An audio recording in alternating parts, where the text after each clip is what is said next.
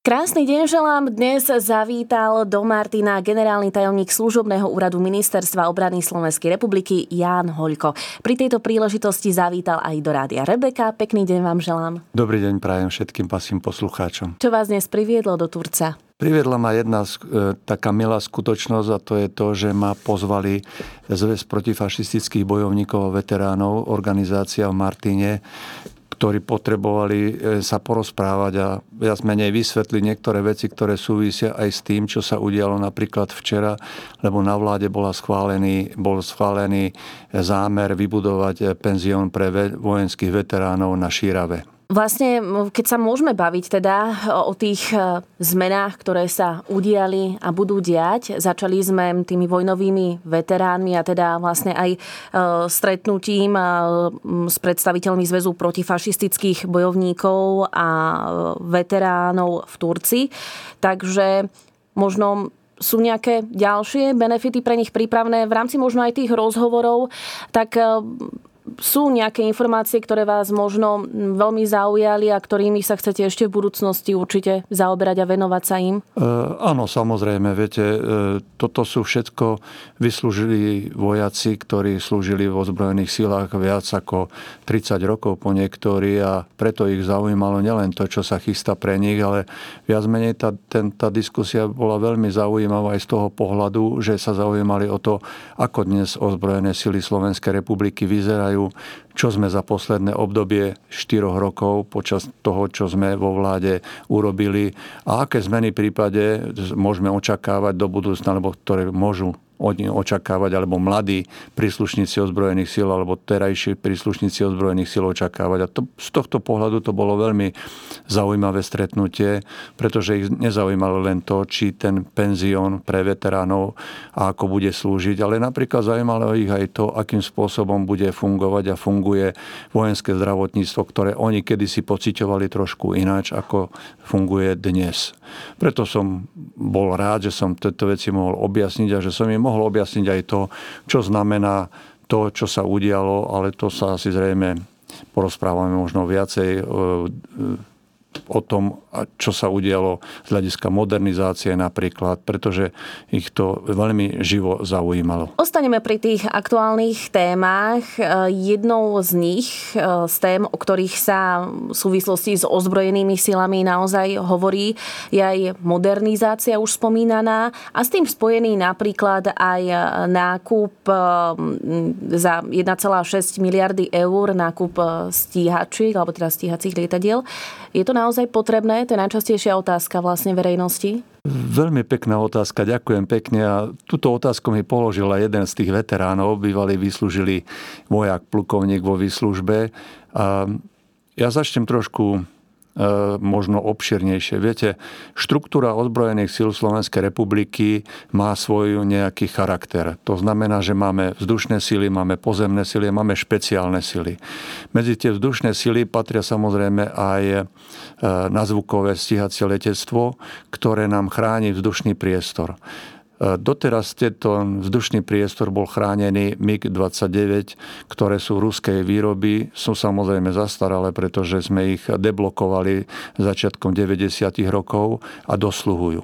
Preto túto spôsobilosť, ak chceme ďalej uchovávať, to znamená, že ak máme plniť úlohy ako myslím, rezort a nielen rezort, ale ozbrojené sily z pohľadu zákona 321 o obrane Slovenskej republiky, kedy musíme zabezpečiť obranu Slovenskej republiky nielen na zemi, ale aj vo vzduchu a suverenitu vzdušného priestoru, tak musíme sa pozrieť na to, akým spôsobom to budeme ďalej zabezpečovať. A táto otázka sa v ozbrojených silách diskutovala už v podstate 10 rokov.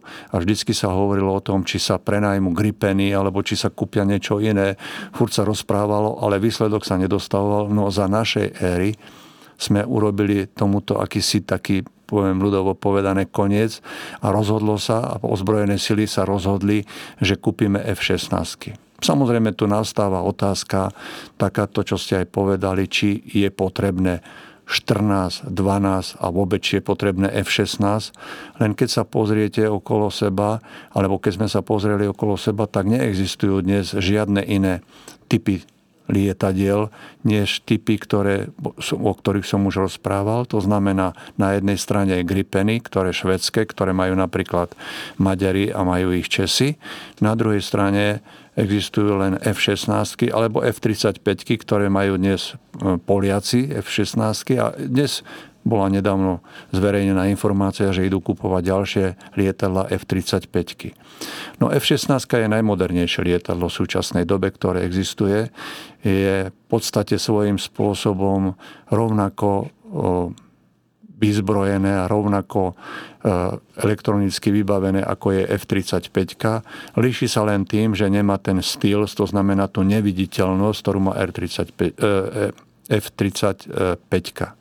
Samozrejme, že keby sme, lebo boli aj také nápady a boli aj také hlasy, ako je napríklad pán poslanec Galko, ktorý vykladal o tom, že nepotrebujeme a že my sme to mali dočasne zrušiť alebo vôbec zrušiť. Viete, vôbec zrušiť to znamená, že by sme prišli o túto spôsobilosť a potom musíme si povedať, že ako by sme to zabezpečovali a zabezpečovali by sme to tým, že by sme to museli kúpovať a museli by sme platiť neskutočne veľké peniaze, možno 60, možno 70 miliónov ročne za ochranu vzdušného priestoru. Ak by sme to urobili dočasne, tak toto spôsobilosť to znamená, že by prišlo o zamestnanie nielen x desiatok pilotov, technikov, ale ďalších tisíc ľudí, ktorí sú na okolí Sliaču a Zvolená, sú zamestnaní a živia svoje rodiny. Čiže a nezabezpečovali by sme to svojimi prostriedkami. Čiže, viete, otázka, možno som dlho rozprával o tom, ale viete, to je taká otázka, že ak sa rozhodnete, že chcete chrániť a chcete lietať a potom sa pýtate, že či je treba F-16. No ak sa rozhodneme, že chceme mať vzdušné sily, tak musíme kupovať s perspektívou do budúcna a musíme kúpiť to najkvalitnejšie, čo je. Každopádne prípravené a ozbrojené sily, to nie je len o tej modernej technike, ako sme vlastne spomínali, ale predpokladám, že je to aj o tých spokojných a zabezpečených vojakoch. Už si teda nemusia kupovať výstroj v army shopoch? Ďakujem pekne. No, vidím, že čítate e, Facebook a čítate médiá, alebo aj vaše médiá si to re, e, zaregistrovali, že sem tam sa objaví takáto narážka, že si kupujú výstroj, ale teraz poďme vážne. Viete, ozbrojené sily Slovenskej republiky musia byť zabezpečené z dvoch pohľadov. Poprvé, musí to byť moderná technika, a po druhé, tú modernú techniku musia obsluhovať ľudia, pretože moderná technika, aj keď si kúpite domov auto najmodernejšie a nemáte vodický preukaz a neviete šoferovať, no tak vám je na nič. To platí pre ozbrojené sily a platí to v každom jednom e, formáte života, ktorý prežívame.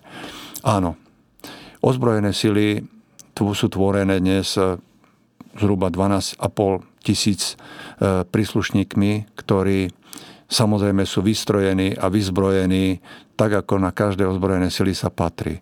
To, že dnes je problém s výstrojou, s platom a podobne. To sme vedeli na začiatku, keď sme do rezortu prišli. Samozrejme, že my sme v poslednom období, e, len posledný rok investovali do výstroje pre vojakov zhruba 12 miliónov eur a za celé štvoročné obdobie vyše 40 miliónov. To ale neznamená, že všetky veľkosti a každé je, každá veľkosť je na tom istom mieste, kde je potrebná, pretože tá distribúcia je zložitá a naozaj nejde urobiť všetko naraz, ani zo dňa na deň to všetko naskladniť, ale som presvedčený, že väčšina časť týchto vojakov mi je zabezpečená, že tu výstroj má a že je to veľmi kvalitná výstroj. A ďalej sme prijali opatrenie, že ideme ďalej skvalitňovať a pripravovať výskum nového nové výstroje, teda oblečenia pre vojakov ako takých. A ne, netvrdím, že sa nenájde jeden, dva prípady nespokojného. Na, druhej strane si tiež musíte uvedomiť, že, že vojak je vystrojovaný a každý občan, aj, aj ten vojak e, proste nevždy veľkostne nájde to, čo potrebuje. Ešte ostaneme pri tých vojakoch, pretože práve v súvislosti s nimi sa dosť e, často hovorí aj o, budem citovať, historickom navýšení platov. Skúsme priblížiť poslucháčom, čo si pod týmto pojmom vlastne naozaj reálne môžeme predstaviť. Áno. A znovu chcem potvrdiť tú vetu, ktorú ste povedali, že je to historické navýšenie, najvyššie navýšenie platov pre vojakov ozbrojených síl Slovenskej republiky. A začnem trošku možno a objasním túto vec trošku obširnejšie. Príslušníci ozbrojených síl od roku 2006, odkedy sa stala profesionálnou armádou naše, naše ozbrojené sily, sú platení na základe toho, že majú hodnostný plat. Ten hodnostný plat bol určený zákonom a bol to akoby jednozložkový plat, ktorý pozostával z toho, bez ohľadu na to, akú funkciu ste vykonávali, bol vám pri, pridelený. To znamená, príklad poviem. Ak ste majorom a velíte praporu, máte taký istý plat, ako keď ste majorom a ste lekárom a máte taký istý plat, ak ste majorom a robíte na štábe, alebo ak ste majorom a robíte teraz nechcem dehonestovať, telocvikára na útvare. Čiže bez ohľadu na to, akú funkciu vykonávate, ste platené. Čo sama uznáte, a aj poslucháči sami uznajú, že tento princíp zásluhovosti podľa spôsobu ohodnotenia tu ako by sa strácal všetci dovtedy tvrdili, že je to najjednoduchšie, lebo žiadne príplatky nemusíme prepočítavať, nič nemusíme robiť a dostane jeden plat. No ale v konec koncom, keď sa na to pozrieme, tak ja si myslím, že je to aj v úvodzovkách možno aj protiústavné, pretože každý človek by mal byť ohodnocovaný na základe výkonu svojej práce. To znamená nielen výkonu tej práce, ktorú vykonáva, ale aj kvality, lebo môže byť ohodnotený za to, že ju robí kvalitnejšie, a môže dostať nejakú odmenu, príplatok alebo čokoľvek. Ale tu to nebolo. Preto sme toto tento spôsob zmenili a urobili sme tzv. dvojzložkový plat. Čiže hodnostný plat sa delí na dve zložky. Na zložku tarifnú, e, tarifný, e, hodnostná tarifa a, a funkčná tarifa. Kde vo funkčnej tarife sme navýšili túto možnosť navýšenia tejto tarify je až o 50% To znamená, že v tej funkčnej tarife je zohľadnené to, akú funkciu vykonáva tým, že je navýšená možnosť navýšenia až o 50% je aj zhodnotené to, že či ho vykonáva lepšie, horšie, alebo či tá funkcia je záťažová. Takto sme sa dostali k tomu, že v súčasnej dobe je to naozaj jednak spravodlivejší spôsob ohodnocovania a jednak tým spôsobom, že sme na, jednak navýšili tieto platy, zhruba až v priemere vyššie ako o 300 eur, tak sa dochádza k historicky najvyššiemu navýšeniu platov u vojakov. Samozrejme, tie podrobnosti sa ťažko vysvetľujú, ale už teraz, vo, vo februári, dostanú všetci vojaci platové výmery, kde im bude jasne rozpísaný, z čoho sa ich hodnostný plat skladá, kde budú mať napísané, čo je to hodnostná tarifa, čo je to funkčná tarifa, koľko je hodnostná, koľko je funkčná tarifa, bude tam napísané, aký je príplatok za ohrozenie zdravia života, ďalšie príplatky, ktoré majú, rovnako tam bude uvedený aj stabilizačný príspevok, čo je tiež finančné ohodnotenie eh, výkonu služby profesionálneho vojaka. Pán Hoľko, vy ste e, pred e, časom veľmi rázne v médiách odmietli americké peniaze na rekonštrukciu vojenských základní. Vlastne pred pár dňami o tom odmietavo hovoril aj predseda parlamentu, pán Andrej Danko. Prečo je tomu tak? Ja som rázne odmietol a v médiách odznelo, že my americké peniaze nepotrebujeme, čo bolo veľmi vytrhnuté a skrátené z toho kontextu a vybraté z toho celého kontextu. Aby som divákom viac objasnil, pretože je to tak diskutovaná téma, ktorá častokrát sa nevysvetlí a potom sa zavádza a potom sa hovorí nepravda. Pozrite sa, peniaze, ktoré boli ponúknuté Slovenskej republike, to neboli peniaze, ktoré by ponúkla americká vláda vláde Slovenskej republiky. Tieto peniaze, o ktorých sa rozprávame, išlo o 105 miliónov e, dolárov, boli urobené a boli vyčlenené v rozpočte Spojených štátov amerických, v rozpočte amerických vzdušných síl na vybudovanie infraštruktúry pre potreby ozbrojených síl Spojených štátov amerických nie pre naše ozbrojené sily. Samozrejme nie na ich území, ale na území našej krajiny. Bolo to tam presne v tom rozpočte rozpísané, koľko miliónov pôjde, myslím 59 do, do Malaciek a, a takáto podobná suma niekde e, na Sliač. Tieto peniaze boli určené na to, že prídu sem americké E, sily, že tu vybudujú infraštruktúru, ktorú budú oni obsluhovať, kde budú oni umiestnení a tá štruktúra bude slúžiť, pretože išlo o bilaterálnu zmluvu, nebude slúžiť ako pre potreby NATO, SOFA, čo asi posluchači vedia, čo je, čo je NATO zmluva, tá ale bola to bilaterálna dohoda medzi Spojenými štátmi americkými a slovenskými, slovenskou vládou, ktorá nakoniec nebola ani vypracovaná, ani nebola rozpracovaná a už sa všetci hovorili o tom, že sme odmietli nejaké peniaze, ktoré ani vôbec neprišli. Čiže nie je pravdou, že to boli peniaze ponúknuté Slovenskej republike, boli to peniaze vyčlenené americkou vládou pre americké ozbrojené vzdušné sily, ktoré mali si vybudovať infraštruktúru na našom území. Preto sme ich samozrejme za týchto podmienok odmietli, pretože tým pádom by sme stratili suverenitu nad týmto priestorom, pretože tá dikcia tej zmluvy, pripravovanej zmluvy, ktorá v tej dobe bola, bola o tom, že tam bude platiť jurisdikcia americkej vlády, že, že sa na nich nebudú stiahovať zákony Slovenskej republiky a tak ďalej a tak ďalej. A konec koncov, pozrite sa, veď občania Slovenskej republiky musia pochopiť, že my sme tu mali sovietských vojakov a tí sovietskí vojaci na tých základniach nás nikdy nepustili. Ten istý princíp by platil i no, pri tejto pomoci, ktorá bola tzv. pomoc od Spojených štátov amerických na vybudovanie našej infraštruktúry.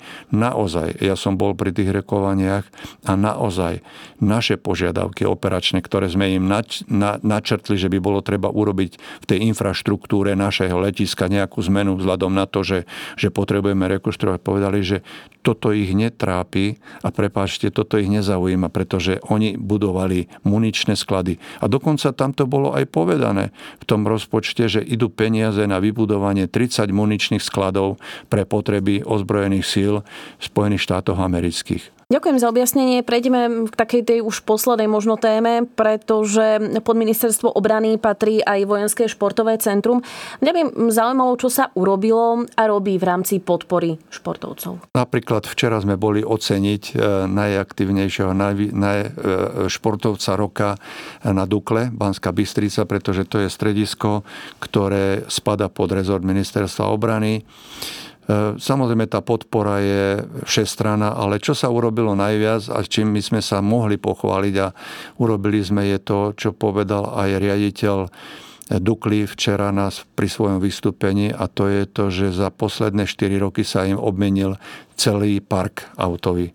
Čiže to je len taká maličkosť, ktorá sa dovtedy neudiala, ale najzásadnejšou zmenou je to, že sme prijali zásadu a vyčlenili sme peniaze na rekonštrukciu e, štadiona na Šťavničkách, ktorý prejde celou celkovou rekonštrukciou, to znamená, že do roku 2021 bude prebudovaný na Národné atletické centrum, ktoré bude slúžiť športovcom, ktorí naozaj nás reprezentujú a robia dobré meno nielen ozbrojeným silám, nielen Dukle ako také, ale myslím si, že v Slovenskej republike ako také a vieme tie zvučné mená, ako je Matej Tód, ako je Nastia Kuzminová, ale, ale aj Fialkové sestry, alebo aj e, Veľďakové a podobne. Čiže myslím si, že pre tento pre tento úsek sme urobili maximum, čo bolo v našich silách a čo nám rozpočet samozrejme umožňuje. Blížime sa pomaly k záveru, pán Hoľko. Mňa by možno zaujímalo, aby sme to tak zakončili možno ešte možno takým iným spôsobom.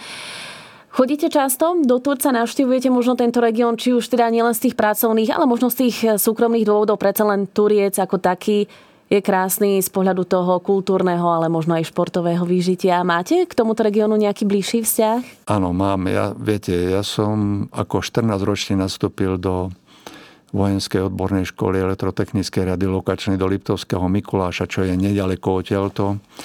A v tomto Martine bola iná škola stredná vojenská, ktorá tu pôsobila a od tých detských čias mám tento srdcový vzťah k tomuto okoliu, teda nielen k Turcu, ale aj k Liptovu a Turec je susedi s Liptovom. Rád ho navštevujem a myslím si, že že je to jeden z najkrajších kútov na Slovensku, aj keď som rodák z východného Slovenska a každý chválite svoje, ale myslím si, že naozaj tento Turiec spolu s Liptovom vytvára také nádherné prostredie pre to. A viete, kedy som si to začal vážiť? Keď som pred nejakými desiatimi rokmi navštívil Spojené štáty americké Los Angeles, kde mi študovala v tej dobe dcera. A keď mi nám tam ukazovali tie pahorkatiny a ja neviem, a chválili sa, že viete, tu je taký ranč a tu je ranč Michaela Jacksona a tak ďalej. A keď som sa vrátil do Bratislavy a keď som prechádzal cez Turiec a prechádzal cez Liptov, tak som manželke rozprával, že pozri sa, toto je krása. Toto je krásna krajina, pre ktorú sa oplatí žiť, pre ktorú sa oplatí bojovať a pre ktorú sa oplatí pracovať. Takže ďakujem pekne za pozvanie a naozaj do Turca sa rád vrátim, ak ma ešte pozvete. Jan Hoľko, generálny tajomník služobného úradu Ministerstva obrany Slovenskej republiky, bol dnes môjim hostom. Ďakujem ešte raz za návštevu a všetko dobre želám. Ďakujem pekne. Milí poslucháči, ďakujem za pozornosť a želám vám pekný zvyšok dňa. Do počutia.